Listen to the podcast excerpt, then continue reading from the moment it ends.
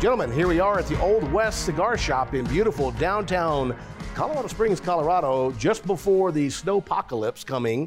Uh, and you guys here in town for Lead 2021, and glad to have you in town. And as a result of that powerful event, uh, Drew got a ton of questions that we didn't have a chance to get to last week, last episode rather, of Unfiltered. We got through a handful of those.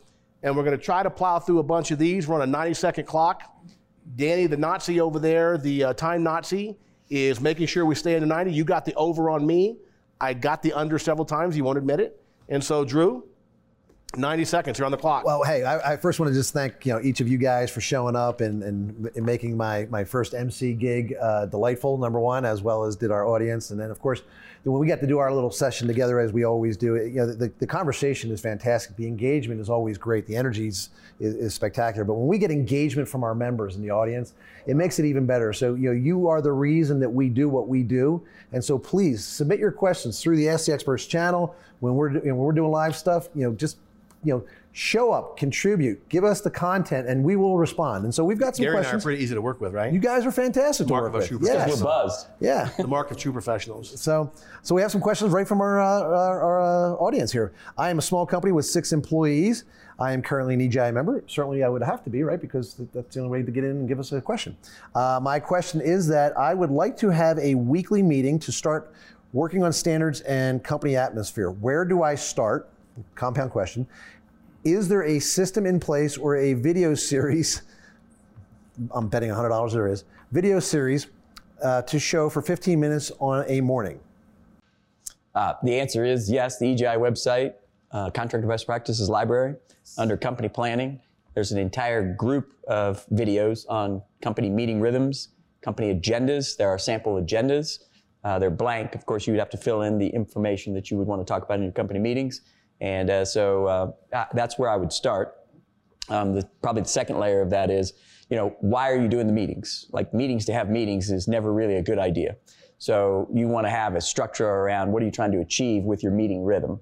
So we use scaling up. Uh, some people might use traction. There's lots of different ways that you can approach that. Uh, but I would use the tech that's on the site first, and then I would set up the agendas based on what you're trying to accomplish. So there's a framework on the site for actually for the meeting, and then if you need content specifically for the meeting, there's that also on the website. Yeah, if, I mean, service tech selling. There's uh, the LMS with sales process. There's uh, you know service tech uh, process. There's Okay. sales management. It's all there. All right. I would say that the benefits of a weekly company-wide meeting are very significant in terms of building cultural rapport connection. Uh, I would just caution: don't think you have to have it all figured out before you get started. Yeah. Right, a thousand-mile journey begins with a single step. People in our industry tend to be very technically gifted. Yes. Right, that's a good thing. The bad thing about that, in terms of accomplishment and achievement, is sometimes technical people want to know the 100 step before they start the first step.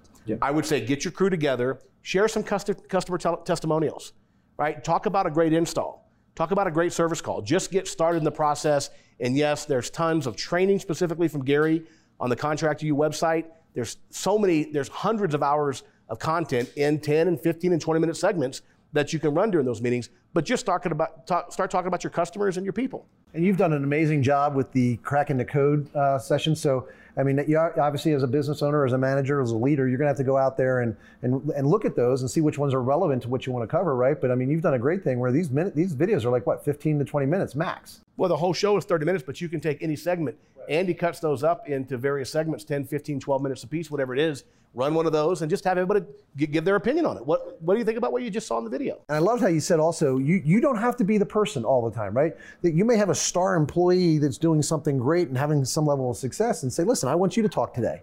You know, you know, tell us, you know, you know, what, how you were struggling, now you're not. How did you change it? What are you doing? So you, you can make your, your employees shine that day. You can have a book club where you basically assign a book and you read a you know, chapter, but you then say, okay, you're, you're assigned chapter one, you're assigned chapter two, I'm assigned chapter three, right? And so, you know, we all have to read all three chapters, but you'll, rep- you'll give the report, right? Just for the record, Ashined is a product of Willett. When you said Ashined, I think you've been assigned, but that's the Assigned, okay. It, it could be a product of the Unfiltered. That is It's the fourth or fifth there's- episode this We're week. riffing. Hi- highly, prob- highly probable. Next question. All right. Uh, also, YouTube videos. There's a lot of great YouTube videos that you can just grab and uh, use those as talking points too. All right, what are some things uh, the techs can do while setting up a lead to give the salesperson, if again, assuming it's going to be a this tech lead, right? To give the salesperson a better chance for success. And I'll I'm gonna, to you. I'm gonna give you one tip. You have that conversation with the homeowner. There are several tips we could give, but I'm under 90 second restraint, 15 of which I just wasted. So, what I would say is when the homeowner agrees, yes, they want to talk to a comfort advisor, before you pick up that phone and call your lead coordinator or CSR, whomever it is you call to book that lead, the last thing that you want to ask the homeowner before you dial that number is Mr. Homeowner, this is something you want me to do, correct?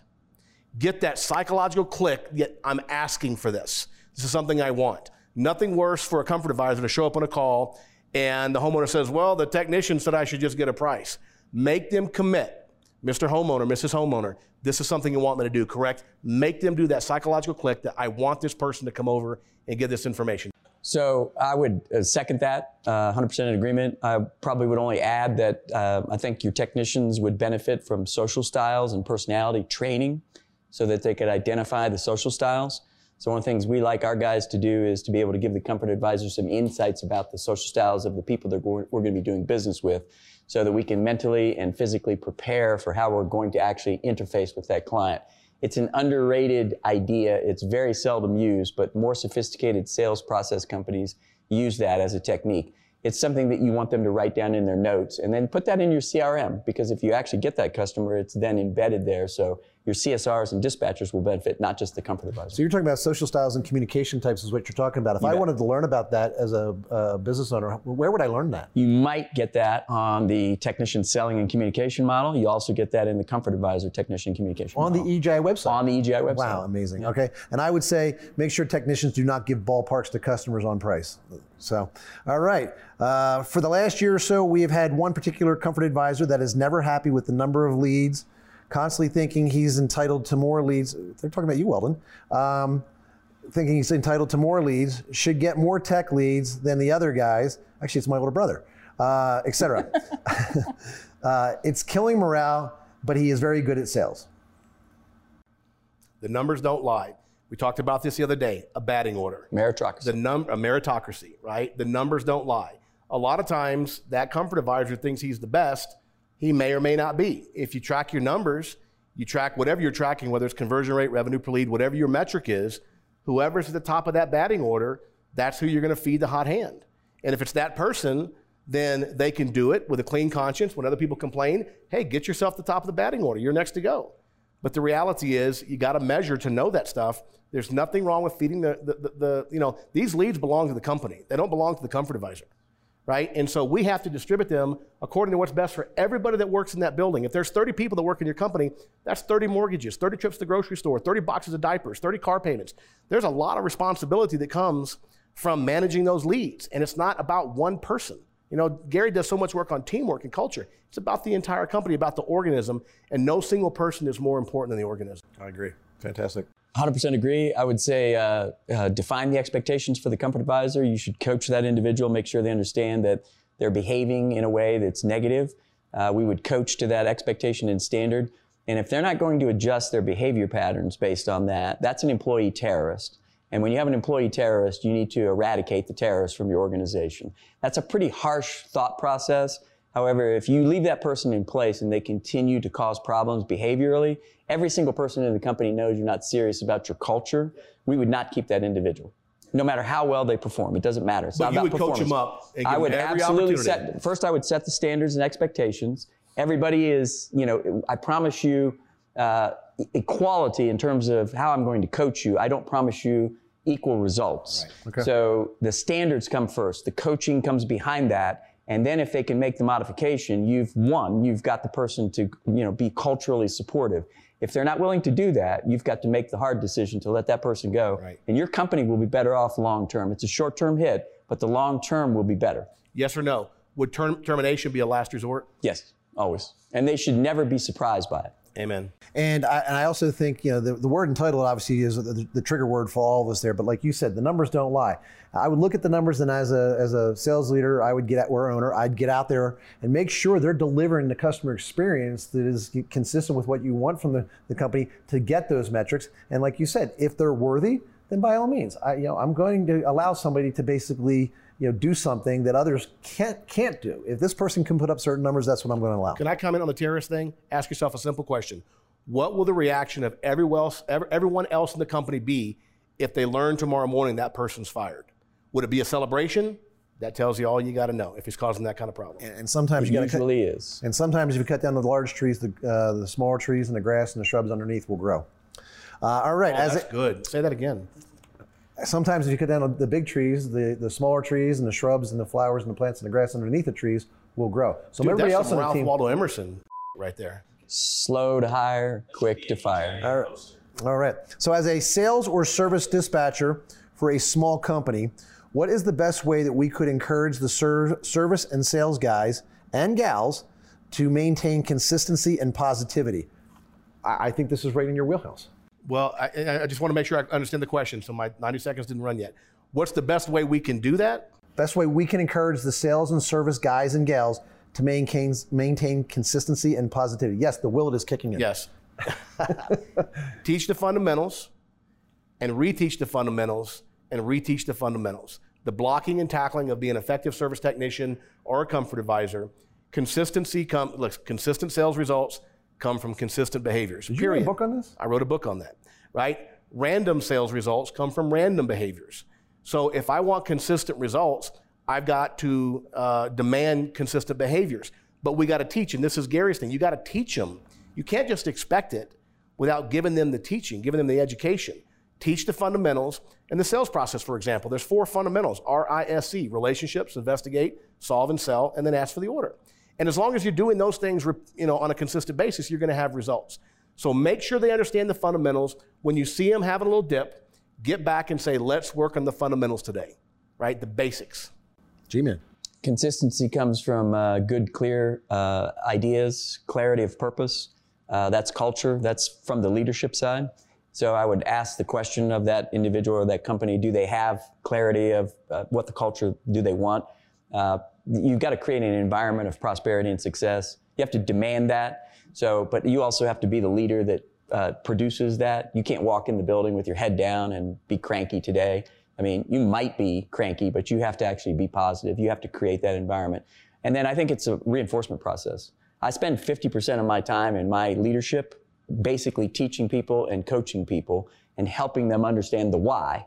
The why is why people will feel good about what they're doing and the purpose. So if you're not going to coach and you're not going to teach and you're going to spend your time worrying about process, it's probably not going to happen. So you need to be a leader. And leaders, they understand that culture is what they're driving. Attitude reflects leadership. I am an osp- opera- aspirational. Okay, yeah. All right. All right, he's off the Willett. I'm off the questions. I, I, I am an Off the operational. Willett. On to the boss hog. Yes. yeah, it's it's the will. It's Yeah, let's- let's it's go the- from 45% It's the to rye. I need to go back to the, You need the, to back bourbon. off some- I need to go to the Wait bourbon or the scotch. The rye is kicking my. All right. So I am an operational manager for a large mechanical contractor in Florida, but we only do HVAC. What is the best way to go about adding plumbing to our business with a focus on installations aside from getting the licensing and other requirements sorted out? And I know this is a, something both of you have tried to do in both of your businesses. So uh, let's go here first.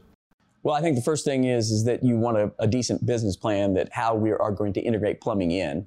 So that would be the first thing that I would want to have is an understanding of all right, what what, what are we going to do? How are we going to do this? The second thing would be there's two avenues. Okay, one would be organic with your existing customer base once you have the licenses. Email drip campaigns, telling your customer base that you're actually in plumbing. You know, those are avenues that you can enter in with your existing base. The second avenue is probably the most desirable one, and that would be to acquire a small plumbing outfit. And it doesn't have to be big, it doesn't have to be scaled. You want to integrate that company as a tuck in, bring that set of competencies into your organization. You're going to bring new customers as well. And so you're going to absolutely be in the plumbing business at that point.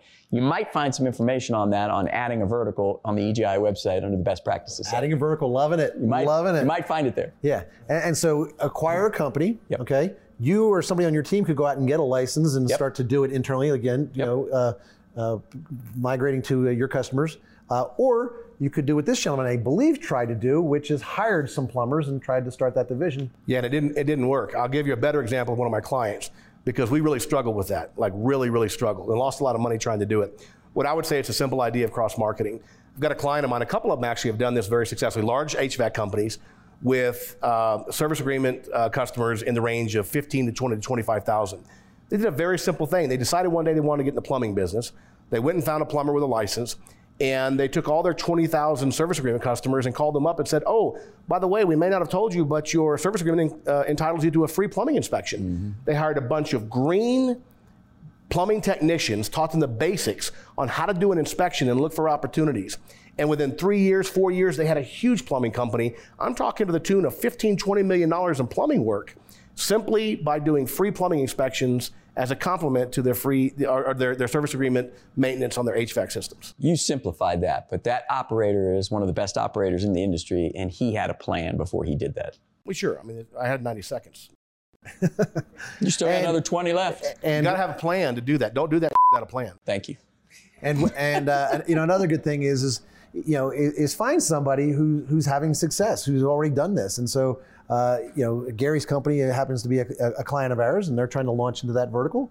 And so the people asked me what I would do, and I said I would talk to these two guys that I know, and so I hooked them up with some people that I knew that you know that already did this and did it successfully. So I hooked those guys up, and those conversations are beginning, and we'll see what happens uh, in a future episode. Imagine what you would do though as an HVAC company with 20,000 free plumbing inspections. Exactly. You think you might get some plumbing work out of it? Yeah, absolutely. Exactly. Yes. But that's a mechanical contractor, and they probably don't have the club agreements in the database. Let's, let's take one last question here, and then we'll, we'll close out this session here. So, when you, and this is an interesting one, when you brand as a Cadillac or a Mercedes of your market, how, how even oh, how even after you show showed value to the customer against competitors, do you tactfully build the case for why your company should gain the business as opposed to throwing the and again this is one of those ones that got cut off so i'm not sure what they I, I, would, I would just say this. The bottom line is real simple. If you are a value-based contractor uh, and gary's got a lot about this about positioning you know you can't position yourself as the, the, the, the lexus dealer and have the you know the kia prices whatever and he'll talk about that i'm sure. But the bottom line is if you get to the if you're a value-based contractor and you get to the end of your presentation, you can present options, and they're surprised that you're way more expensive, you haven't done your job. Right. Listen, when you're uh, that kind of company, and those are the greatest companies, or I shouldn't say that, but they're great companies, right? When you're doing your presentation, it's like building a legal case, brick after brick after. You have to build a wall of evidence. It's not any one thing. It's the entire presentation the warranties, the superior installations, the superior recruiting, the superior training, everything that you do as a company, and you build this wall of evidence. And when homeowners see that kind of presentation, they should know, like, this is not the cheap guy. If they're surprised at your price and you're that value based contractor, you haven't done your job. Yeah. Really don't have anything to add. The positioning strategy has to match up with the idea of whatever your brand is. Brand comes first, and then the positioning and what you sell underneath of that matches up. So Walmart doesn't promise you a whole bunch of things. Kia doesn't necessarily promise you a whole bunch of things. You're expecting what uh, you know what the price represents. So he's exactly right. And you can either be. I wrote an article on this. I believe. What was that last part there? I said you are perfectly right. Wow. Exactly. Never thought I'd hear that. My life is Perfect. I could be struck by lightning right now and die a happy man. Gary Alex says I was right. So you Perfect. can either be a Walmart contractor or a Neiman Marcus contractor, but you cannot be both. And the thing is, you could be anywhere along that spectrum. The challenge is, is if you're just in the middle, these are the companies that just start to go out of business. Macy's is, you know, is struggling. Kmart went under. Sears went under. you know, all these other department stores go under.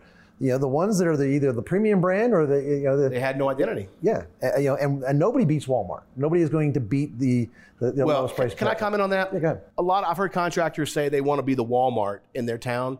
Walmart operates on how many billions of dollars of revenue? Yeah. You can make a lot of money at 2% net income on billions of revenue. I don't know any contractors that big. So that Walmart strategy doesn't really work unless you have, we've got a big commercial contractor here in the state. Right. And they operate on tiny margins, but they're doing $100 million a year. Yeah. Right? But if you're not doing that kind of volume, you really can't be the Walmart grocery, company. grocery stores operate on Perfect. one to two percent margins, yes. and they're selling you know billions. And so you need milk and bread, and it's a repetitive product, so they can operate on those low margins. We're getting a life cycle of maybe eight years in Florida, 10 to 12 years in Phoenix, 15 years in Columbus, Indianapolis. So you got to think in terms of your product life cycle. That's why the service agreements are so important. Yes.